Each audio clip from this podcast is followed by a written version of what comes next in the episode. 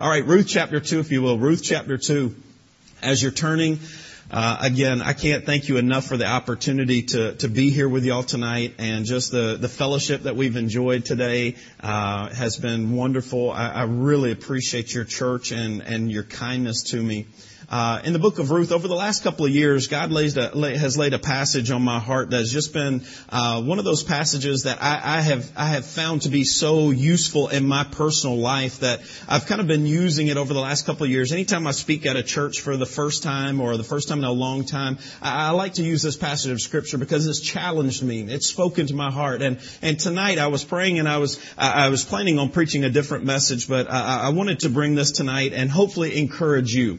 Uh, I think each and every one of us, uh, if you know Jesus Christ as your personal Savior, uh, He did not give you the gift of salvation just for you to harbor it within your heart and do nothing with it.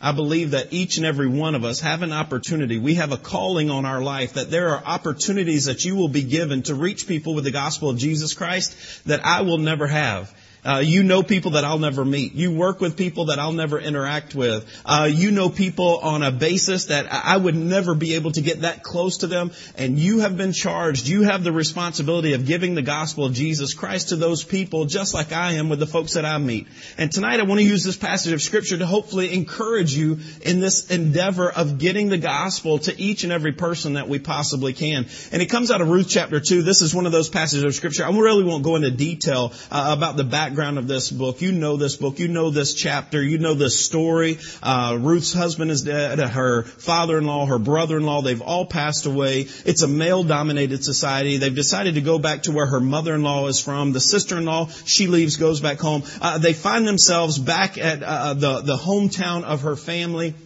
They're left destitute. They're left basically to uh, uh, try to fend for themselves, and because they're able body, uh, they have to go out and work for it. And we kind of find the whole scenario coming to this this this beautiful picture of them out in Boaz's field, and they're gleaning. They're they're out trying to harvest what's been left over, so that they can have some for themselves to not only eat, but then to also sell and try to make a, a little bit of an income. And we get there, and, and uh, Boaz has come back, and he's come back home, and he's looking out out over the reapers in verse number seven. He sees all the different people that are out there and then he notices a girl he's never seen before. And again, if you read this in Alabama, they would say, good gracious, who's that girl out there? She's good looking. That's basically what Boaz says as he lays eyes on her. He wants to know who is that woman out there? And they tell her, hey, you know, that's Ruth, the Moabitess woman. She's come back with her mother-in-law and she's been here uh, since morning time. She's been out here harvesting and, and she's still here today. And so he calls her over and he says, hey, Ruth, listen, I want to do something special in your life. I, I want to be a blessing to you. I, I want to impact you greatly. And here's what I'm wanting to do. And he gives her what we would call kind of a quid pro quo. Now that, that's a legal term, a, a this for that agreement. Listen, I'm willing to do all of these things for you if you're willing to do these things here. I like this because I believe with all my heart that God wants to invest in your life. God wants to bless your life. God wants to use you. He wants to open up doors of opportunity for you. God wants to, to use you to glorify His name. And I think that the, the principles that we find in this passage are equally true for you and I tonight if we go and we serve God. And this is what I find in Ruth chapter 2. Look down, if you will, in verse number 8. Then said Boaz unto Ruth, Hearest thou not, my daughter? Go not to glean in another field, neither go from hence, but abide here, fast by my maidens. Look at verse number nine. Let thine eyes be on the field that they do reap, and go thou after them. Have I not charged the young men that they shall not touch thee? And when thou art athirst, go into the vessels and drink of that which the young men have drawn. Then she fell on her face and bowed herself to the ground and said unto him, uh, Why have I found grace in thine eyes, that thou shouldest take knowledge of me, seeing I'm a stranger? And Boaz answered, said, Her hath fully been showed me all that thou hast done unto thy mother-in-law since the death of thine husband, and how thou hast left thy father and thy mother in the land of thy nativity, and art come unto a people which thou knewest not heretofore. The Lord recompense thy work and a full reward be given thee of the Lord God of Israel, under whose wings thou art come to trust. I like this because he says, Ruth, listen, here's what I want to do. I want to bless you, and here's how it's going to work. The first thing in verse number nine, he says to her, let thine eyes be on the field that they do reap. Ruth, here's number one. Here's what I want you to do. I want you, whenever it comes to receiving these blessings, for you to, to see what I want to do in your life, I want you to be focused. I want you to be focused on this field right here. This is the one that I have for you. Uh, don't worry about what's going on over here in the cornfields or the soybeans over here, or uh, don't worry about what's going on in the oat fields over there. None of those things. This field right here is the one that I have for you, and I want you to concentrate, focus, and get to work in this one. I believe, ladies and gentlemen, that tonight, uh, I believe that God would have each and every one of us be focused in what He's called us to do. I have to admit, I, I love, I was, we were at lunch today, we were talking about how much I've enjoyed being up here in Toronto. I don't think I would ever have said that before. I'm not a city person. I'm very much a country fellow. When I moved to Baltimore, I almost died. I didn't know what I was going to do. There was way too many people there. My house was way too close to somebody else's. I am not that kind of person. In fact, when we moved to Baltimore, we had to kill or we had to slaughter and butcher all the cows that we had. We had grown some cows since I had had cows since uh, way early on in life. Uh, I had to get rid of horses. They're probably glue now. I don't know, or dog food. I'm not sure what happened to those things. Uh, I was just devastated to move to a city. But you know? I came here and I'm like, wow, this is a clean city. I love how diverse it is. I, I, I love how beautiful it is. Y'all are friendly up here too. I got to be honest with you. I've, I don't know that I've been to a big city that's as friendly as the folks are up here. I really enjoyed it. I came to church this morning. I thought, wow, this is a great church. I love how friendly the people are here and, and how uh, enthusiastic they are about serving Lord. You know what would be easy for me to do? It would be very easy for me to say, you know what? I want to go get involved in a church over there. Or you know what? My wife tells me all the time that I have ministerial ADD that I see something like, ooh, I want to do that. Oh, I want to do that. I want to be a part of that. I want to be, let me go and see if I can help them over there. I have to be focused though on what God's called me to do. God has called me to be a medical missionary with medical missions outreach. And you know what the honest truth is? I think He loves me more than He loves anybody else because He lets me do this. I love my ministry. I love the fact that I am called to this ministry and I am thankful that I get the opportunity on a regular basis to go and meet other people and do my best to meet the needs that they have while sharing the love of Jesus Christ with every single one of them. That's me. That's my calling. Tonight, what is your calling? What is your field? What has he, he, he laid on your heart? What has he cast your vision to do? Uh, where is he trying to get you to be used to see other people come to know as him Savior? Uh, we need more Christians today who would say, Lord, I don't want to worry about what other people are doing. I don't want to be worried about what talents they may have or, or what abilities they may have or all the things that you bless them with. God, I want to be focused on what you've called me to do and I want to give it everything I possibly can. God, if you want me to be a Sunday school teacher, I'm going to be the best Sunday school teacher there is. I mean, I'm going to concentrate. I'm going to work. I'm, I'm going to develop good lessons for these, these folks that I have the opportunity to teach. I'm going to call them. I'm going to visit them. God, you want to be a choir member? Then that's fine. I'm going to sing to the top of my lungs. I'm going to give you all the glory as I sing for you. God, you want me to be an usher? You want me to be a greeter? Whatever it is, God, you've called me to do. God, help me to be so focused on that job, on that task that everybody knows that this is my passion in life to serve you where you've called me. Colossians 3.23, and whatsoever you do, do it heartily as unto the Lord and not unto men. Galatians 6.9, and let us not be weary in well doing. For in due season we shall reap if we faint not. Second Thessalonians 3 verse 13. But ye brethren, be not weary in well doing. In other words, I think that it is so important for us to be focused on what God has called us to do. The question is, what has God called you to do? Make no doubt about it tonight, ladies and gentlemen. Each and every one of us each and every one of us have a field that God wants us involved in, serving Him wholeheartedly, focused on the task in front of us. Ruth, go out there, be focused. This is your field. And I'm telling you, it's going to amaze you what's going to come out of this. It's going to amaze you all the things that I'm going to do for you, but be focused and go out into this field. Not only that, but he also tells her, he says, listen, Ruth, I, I want you to be focused, but I want you to be following. Uh, let thine eyes be, uh, let thine eyes be on the field that they do reap. And listen to this next part. And go thou after them. And go thou after them. Be following, Ruth. Uh, Psalm 63 verse 8. My soul followeth hard after thee. Thy right hand upholdeth me. Proverbs 3 verses 5 and 6. Trust the Lord with all thine heart and lean not into thine own understandings. In all thy ways acknowledge him and he shall direct thy paths. 2 Corinthians 4 verses 16 through 18, for which cause we faint not. But though our outward man perish, yet the inward man is renewed day by day. For our light affliction, which is but for a moment, worketh for us a far more exceeding and eternal weight of glory. While we look not at the things which are seen, but at the things that which are not seen. For the things which are seen are temporal, but the things which are not seen are eternal. Matthew 16 verse 24, then Jesus said unto the disciples, if any man will come after me, let him deny himself, take up his cross, and follow me. You see, this is where the rubber meets the road. It's not about just saying, okay, I'm going to be focused that this is my field, but I've got to be following. I've, in other words, I've got to go after it. I've got to be passionate and I've got to pursue what God has called me to do. This is where the rubber meets the road, where we need more Christians to say, you know what? It's not about just talking a good talk. It's about actually walking that walk. It's about getting involved and going after it. I like this because I believe the owner of the field here, I may be off on this one, but I have a feeling he could have said, hey everybody out yonder, all you workers, y'all just go ahead and scoop about five pounds of what y'all have already harvested into a bag. Do that, each one of you, and bring it up here and just give it to Ruth. He could have done that, couldn't he?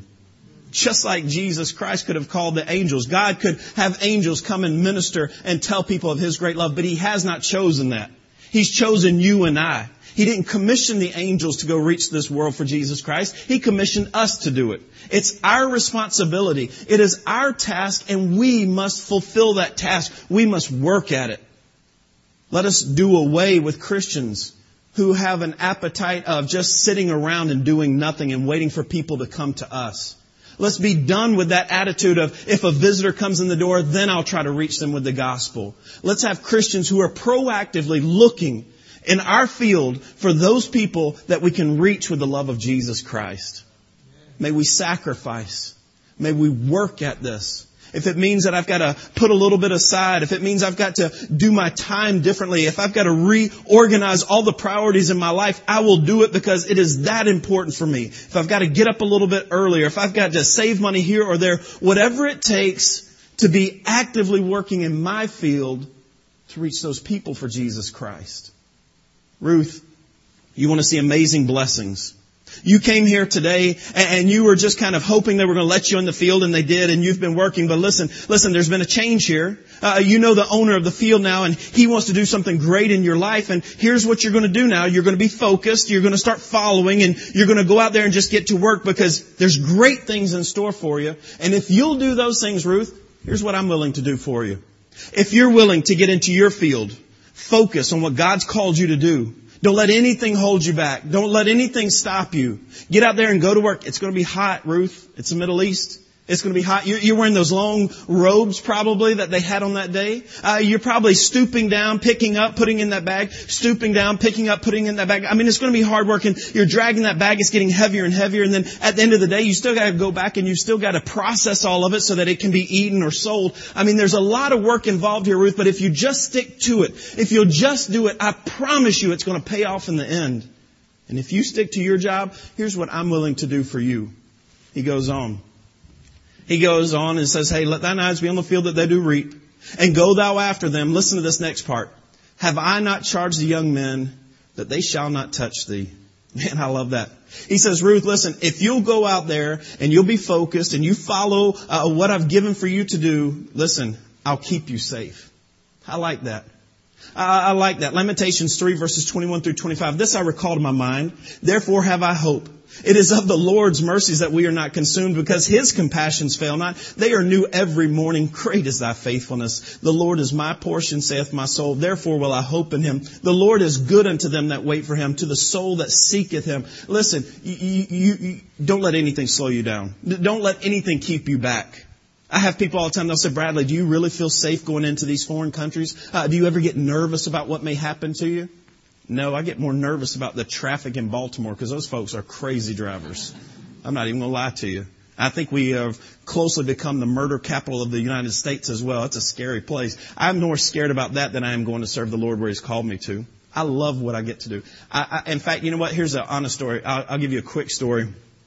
We were in Haiti right after the earthquake. We had 28 people down there. Uh, it was an orthopedic uh, trauma team, and so we were doing a lot of uh, uh, setting of broken bones, amputations, resections, just a lot of different surgical procedures for the crushed victims from the earthquake and we had started triaging. Our, our little hospital that we were using was completely full so we had stepped out into the road and we were triaging people outside to find out who were the more serious cases who could go home who needed just some you know simple tylenol things like that so that they could go ahead and leave. And we were working on this when all of a sudden about five guys come pulling up on mopeds They all come pulling up on these mopeds. They had NBA jerseys and big gold chains on them.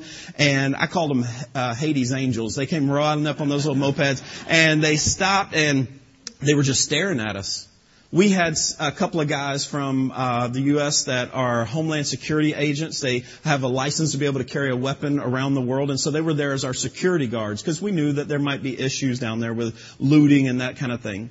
And one of them made a beeline to me. He said, "Hey, Bradley, I think we're about to get robbed." He said, those guys over there, he said, there's no doubt in my mind whatsoever. They're casing us. Uh, we're probably going to be robbed in the next few minutes here. I said, all right, well, let me get the, let me get the team inside the hospital walls. It had these big 11 foot concrete walls around the hospital. So let me just get them inside and then we'll deal with it. So I told everybody, hey, everybody just go inside, leave your stuff. We'll come back in a few minutes. And we were getting everybody to go inside the hospital gates when all of a sudden you could hear this loud rumbling sound. Uh, there was dust just coming over the back of the hospital walls. There was a road behind it that kind of went behind the hospital, up the side, and then around to where we were. And you could see this dust flying, and you could hear these vehicles driving pretty fast. And all of a sudden, around the corner comes these big old Humvees, and the Humvees came to a stop, and all of a sudden, all these soldiers jumped out of the Hummer, and this guy comes walking over to me, and in perfect English, he says, uh, "Who's in charge here?" I said, "I am." Well, he said, my name is Sergeant so and so. I'm with the 82nd Airborne uh, of the United States Army, and I'm here on a UN peacekeeping mission, and you're in my safety zone. I said, man, y'all got impeccable timing. He said, are you worried about these guys right over here? I said, well, actually, I said, our security team was a little concerned about. It. He goes, we know who they are. They're looters. He said, actually, that's the reason why we're here. We were tracking them and we knew that they were headed up this way. So let me go and talk to them. He goes over and he says some stuff in army talk that I would never repeat in mixed company for sure. And all of a sudden, those guys' eyes got big. They got on their mopeds. They drove off. We never saw them again. It's not too exciting, is it? In 15 years, for me personally, and this is just me. I know that there's other people whose lives have been more closely uh, kept by Christ or, or, or protected in more difficult situations than I've ever had. But in 15 years, you know what? I've been in my field working, and I've never once ever felt like God has left me. I've never once felt like I'm insecure in being in this position. I've never once felt like my life was so in danger that I felt like I needed to, to run away and hide. I want to tell you tonight, whatever it is that holds you back from getting in your field, from being focused, from, from, from following and just being passionate about serving where God has called you to, let me tell you right now, put those things out of your mind. The master of the field has called you to his field. He will protect you. And listen, may I tell you this? Uh, before I leave on any of my trips, I, I call my oldest son Noah into the room. It's a ritual that we have the night before I leave the country. Every time I pull Noah into the room and I look at him, I say, buddy, uh, my kids call me Poppy. I said, eh, buddy, Poppy might not come home from this trip. I'm not sure what God's going to do. I'm not sure what may happen. But if Poppy doesn't come home from this trip, I want you to know one thing. I'm doing what God's called me to do and everything will be all right. Because you know what? I believe with all my heart that somebody may try to do something to this human body, but they can never touch my soul because I am so safe. I am so secure in my master's hand that I can rest in that with no problem whatsoever. The psalmist says, I will both lay me down and sleep. I like that verse because the more I thought about that, why did he say that? I will both lay me down and sleep. Why did he have to put those two things together? Because I've been there before when I couldn't go to sleep because I had the burdens of the world weighing on me. Where I sat there and stared at the, at the ceiling counting sheep and, and watching the fan turn because I was so scared of what was going to happen in my life. And the psalmist here, the man who's run from enemies, the one who's had people hunting his life on multiple occasions, he tells us whenever your soul is resting in the Lord, when you find him as your high tower, as your strength and your shield, you can lay down and you can go to sleep because He will protect. Ruth, go out there. It's a male dominated society. It's true. Usually, these men probably could push you. They could probably uh, slap you or something like that if you were to get in their way, but not today. Oh no, you've got my protection. You just get out there and you go do what I've called you to do, and don't you worry about any of that. I'll take care of you. Let thine eyes be on the field that they do reap, and go thou after them. Have I not charged the young men that they shall not touch thee? I, I like how he continues on. This last part, have I not charged the young men that they shall not touch thee? And when thou art athirst, go into the vessels and drink of that which the young men have drawn. I like this because he tells her, he says, Ruth, listen, you go out there, you be passionate. You go out there and, and you serve, you do what I've called you to do, and I'll keep you safe, and I'll always give you your supply. Matthew 6 verses 25 through 34. Therefore I say to you, take no thought for your life, what you shall eat or what you shall drink, nor yet for your body what ye shall put on. Is not the life more than meat and the body more than raiment? Behold the fowls of the air, for they, they sow not, neither do they reap, neither gather into barns. Yet your heavenly Father feedeth them. Are ye not much better than they? Which of you by taking thought can add one cubit unto his stature? And why take ye thought for raiment? Consider the lilies of the field, how they grow. They toil not, neither do they spin. And yet I say unto you that even Solomon in all of his glory was not arrayed like one of these. Wherefore, if God so clothe the grass of the field, which today is and tomorrow is cast into the oven, shall he not much more clothe you, O ye of little faith? Therefore, take no thought saying, what shall we eat, or what shall we drink, or wherewithal shall we be clothed? For after all these things do the Gentiles seek. For your heavenly Father knoweth that ye have need of all these things. But seek ye first the kingdom of God and his righteousness, and all these things shall be added unto you. Take therefore no thought for tomorrow, for the morrow shall take thought of, for the things of itself. Sufficient unto the day is the evil thereof. Ruth, listen. It's hot. You're going to get tired. There's no doubt whatsoever. And whenever you feel like you just can't go on anymore, or when you just feel like this is just overwhelming, I want you to know I've already thought of all that. And what you're going to need is some cool water. It's going to refresh you. It's going to give you the strength and the energy you need. It's going to help you to keep carrying on. I've already thought about it. It's already prepared. It's already here waiting for you. Bradley, I already know the money that you're going to need to fund a building of a surgical center. I've already taken care of it. I wish I had time. Maybe I do. I'll tell you this story really fast. Uh, three years ago, we were in Honduras with a surgical team. We were working in that local hospital. The reason why the healthcare is so bad there is because of the corruption within the political system and in the administration of the hospital. That's just the honest truth about it we had noticed multiple times we would go down and we would be working and overnight surgical supplies would be missing that we had brought down to use for specific cases. Uh, we would notice that they would tell us that we couldn't use certain medications and all of a sudden they would be gone and then they would be used by other people that were being sold. Uh, it, it was just one of those frustrating situations and we were there with a surgical team. We had an orthopedic surgeon with us. He was there ready to do a lot of cases. And to make a long story short, the hospital just kept putting us off and frustrating us over and over. They wouldn't want us to do as many cases because it made them look bad that we were there to work and we would do case right after case with no breaks in between. And, so they started frustrating us and causing us not to be able to do as much work. And I remember we were sitting at the hotel that night and the orthopedic surgeon came in and he was angry and rightfully so. He came and he sat down and he said, I left a lot of people in the United States that need surgery that I could be making money. I could be paying the bills for my family, but I'm here and these people are not letting me do surgery. Something has to happen. I looked at him and said, okay, what's your, what do you want me to do? what would you like for me to do? And tomorrow morning, you give me a good idea. I'll go down to the hospital and we will push this through. We will make them let us. I said, you give me a, you tell me. He said, I don't know. I, this, this corruption is beyond anything I've ever seen before. He said, here's what we can do.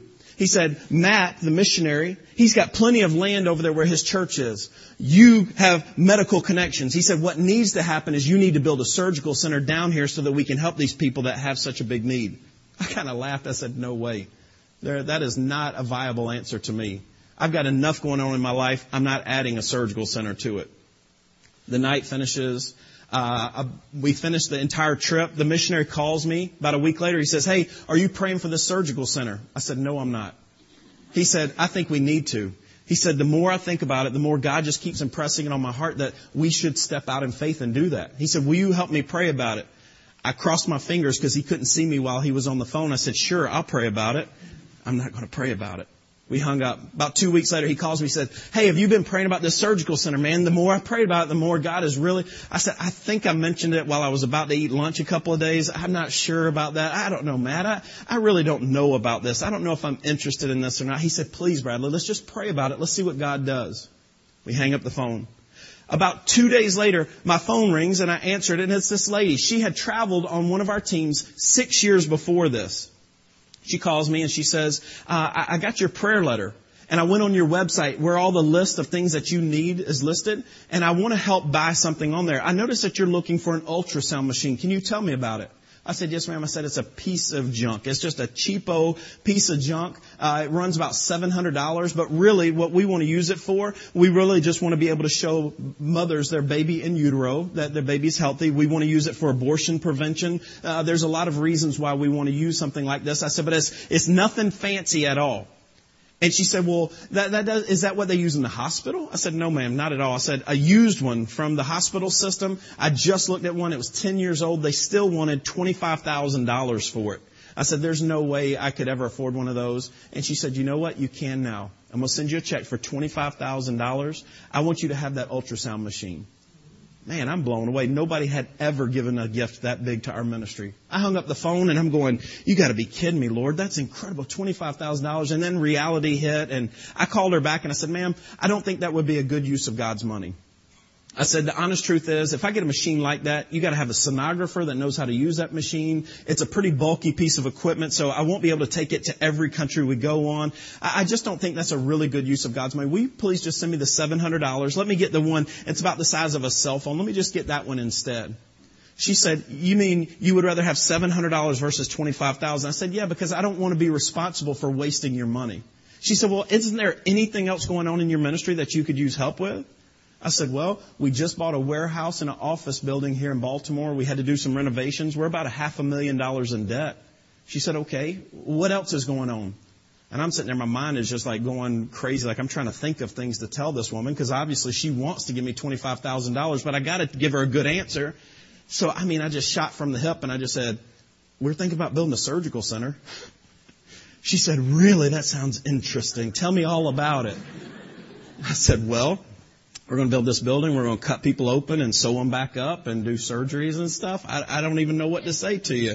I mean, I know the community's really bad and they need the help there. And, and I'm just kind of mumbling and tumbling through all this. And she finally, she says, you know what? I'm going to send you this money. I want to send you this money, uh, and I want you to use it. You can use it for anything you want to. If you need to use it for the, the, the mortgage that you have on your warehouse, that's fine. If you want to buy that nice ultrasound machine, you can. She said, but really, I would love to see it help you with that surgical center. I said, oh, great. That sounds wonderful. She said, well, how much is it going to cost to build the whole thing? I said, I don't even know. Like we just started talking about this. I have, we, I don't know. I said, I know that they spent about $85,000 building their big church building, and I couldn't see us building anything that big. She said, okay. She said, I don't feel very well today. I'm going to go to the post office tomorrow and I'll mail you the check tomorrow. I said, hey, we're not in any rush. That is no problem at all. She said, you know what? I'm just going to go ahead and round it up to an even $100,000 to help you out. I know. That's exactly, I said, excuse me? I said, we just went from $700 to $25,000 to 100. Do you need to take some time to pray about this, to think about this at all? She said, no, I'm going to send you the check tomorrow. I said, all right. I didn't tell anybody because I didn't know if it was real. I'm not going to lie. About a week later, my secretary calls me hyperventilating. We just got a check with more zeros than I've ever seen before in my life. I said, it's there. I said, go cash it, see if it really cashes.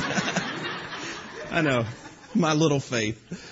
Uh, so immediately I got into my travel season. Uh, I'm gone a lot for the summer. I really don't get to. I, I'm home, I'm basically gone for four months straight. The whole time I'm traveling, though, I would visit other surgical centers around the world and and see what I liked about it and the the construction designs and all those kind of things. On the off chances, I, I would usually come home for two to three days before leaving the country again. I would visit a couple of surgical centers here in the U.S. and I'm communicating with an architect. We're kind of going back and forth on these building designs and drawings and layout, and you know we're just going through all this stuff and about August, uh, the the architect sends me some drawings. I was like, that is perfect. That's exactly what we need. I was blown away. It was a beautiful building, and I told the architect, I said, I cannot believe we're getting this building for a hundred thousand dollars. And he said, I'm sorry, what did you say? I said, I can't believe we're getting this building for a hundred thousand dollars. He said, Oh, where, where did you get $100,000 from? I said, the budget that we talked about earlier. He goes, well, as many changes as you've been making, I didn't think money was an option. There's no way you can build this for $100,000.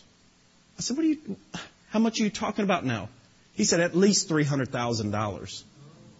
I said, thanks. I appreciate that. I hung up the phone and I'm just sitting there going, I don't know what we're going to do. No lie. About a day later, that lady calls me back. She says, I haven't seen anything. I haven't heard anything about this building. I've been watching social media. I've been waiting to see construction pictures. What's going on?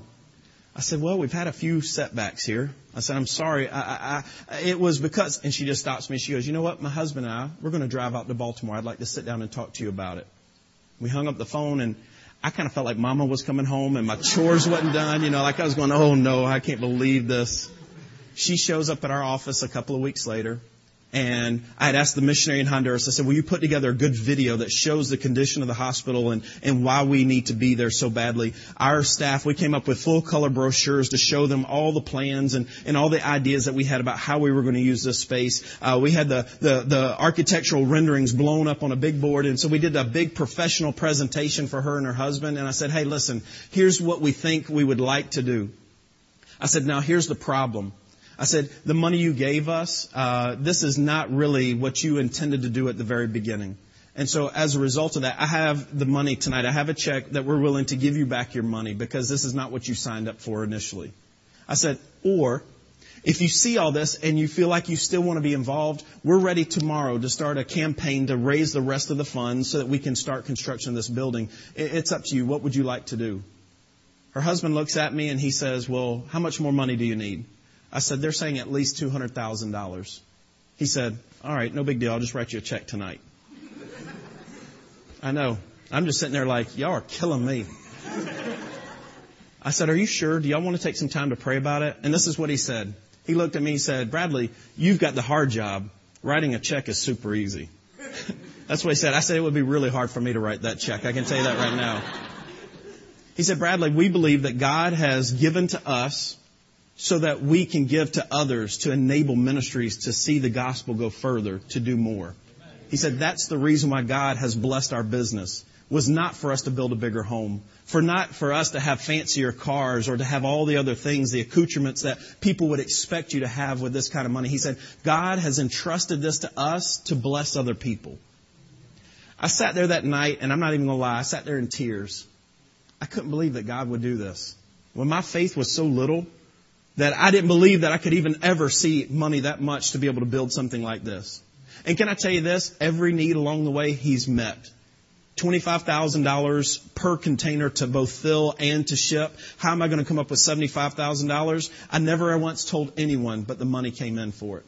Uh, the, the, the materials, the equipment we needed, I'm sitting there going, there's no way I'm ever going to find an orthopedic surgical table for a price that I can actually afford. Do you know last week God provided one? I mean, it's been time after time after time. The things that I didn't know I would need ahead of time, He already knew. He was already preparing it, and He was just waiting for me to ask Him, to seek Him, to continue to step out in faith. And there it was, just when I needed it, just how I needed it, for just the amount that I could spend on it. God is that good. And so can I tell you this? Your field, don't let anything distract you. Don't let anything hold you back. I don't know how I could ever get involved in faith promise at church. I don't know how I could really step out in faith and really start tithing like I should. I don't know that I have enough time to invest in a Sunday school class. I don't know that I have the right words to step up and share the gospel with someone. I don't know if I'll ever be able to reach that, that neighbor or that coworker or that, that, that, that, that family member of mine. Listen. Don't you worry about anything. Just get into your field, be passionate about it, pursue what God has called you to do, allow Him to protect you, allow Him to provide for you, and it'll all come about the way He designed it to. Amen. Just get into your field. I'm telling you. Just like this field for her, it was ready for harvest. It was sitting out there ready for harvest. She just had to get out there to it. Uh, Jesus, I think He's told us even, Look into the fields for they're white unto harvest. Can I tell you, based on my travels, it is red, yellow, black, and white unto harvest. There are nations, nationalities, people all over this world that need to hear the gospel of Jesus Christ, and it is your responsibility and my responsibility to reach them. We just got to get into our field. I'll close with this. I'm sorry I've been just a couple minutes over. Will you look at verse number 23 with me? And we're done. Verse number 23.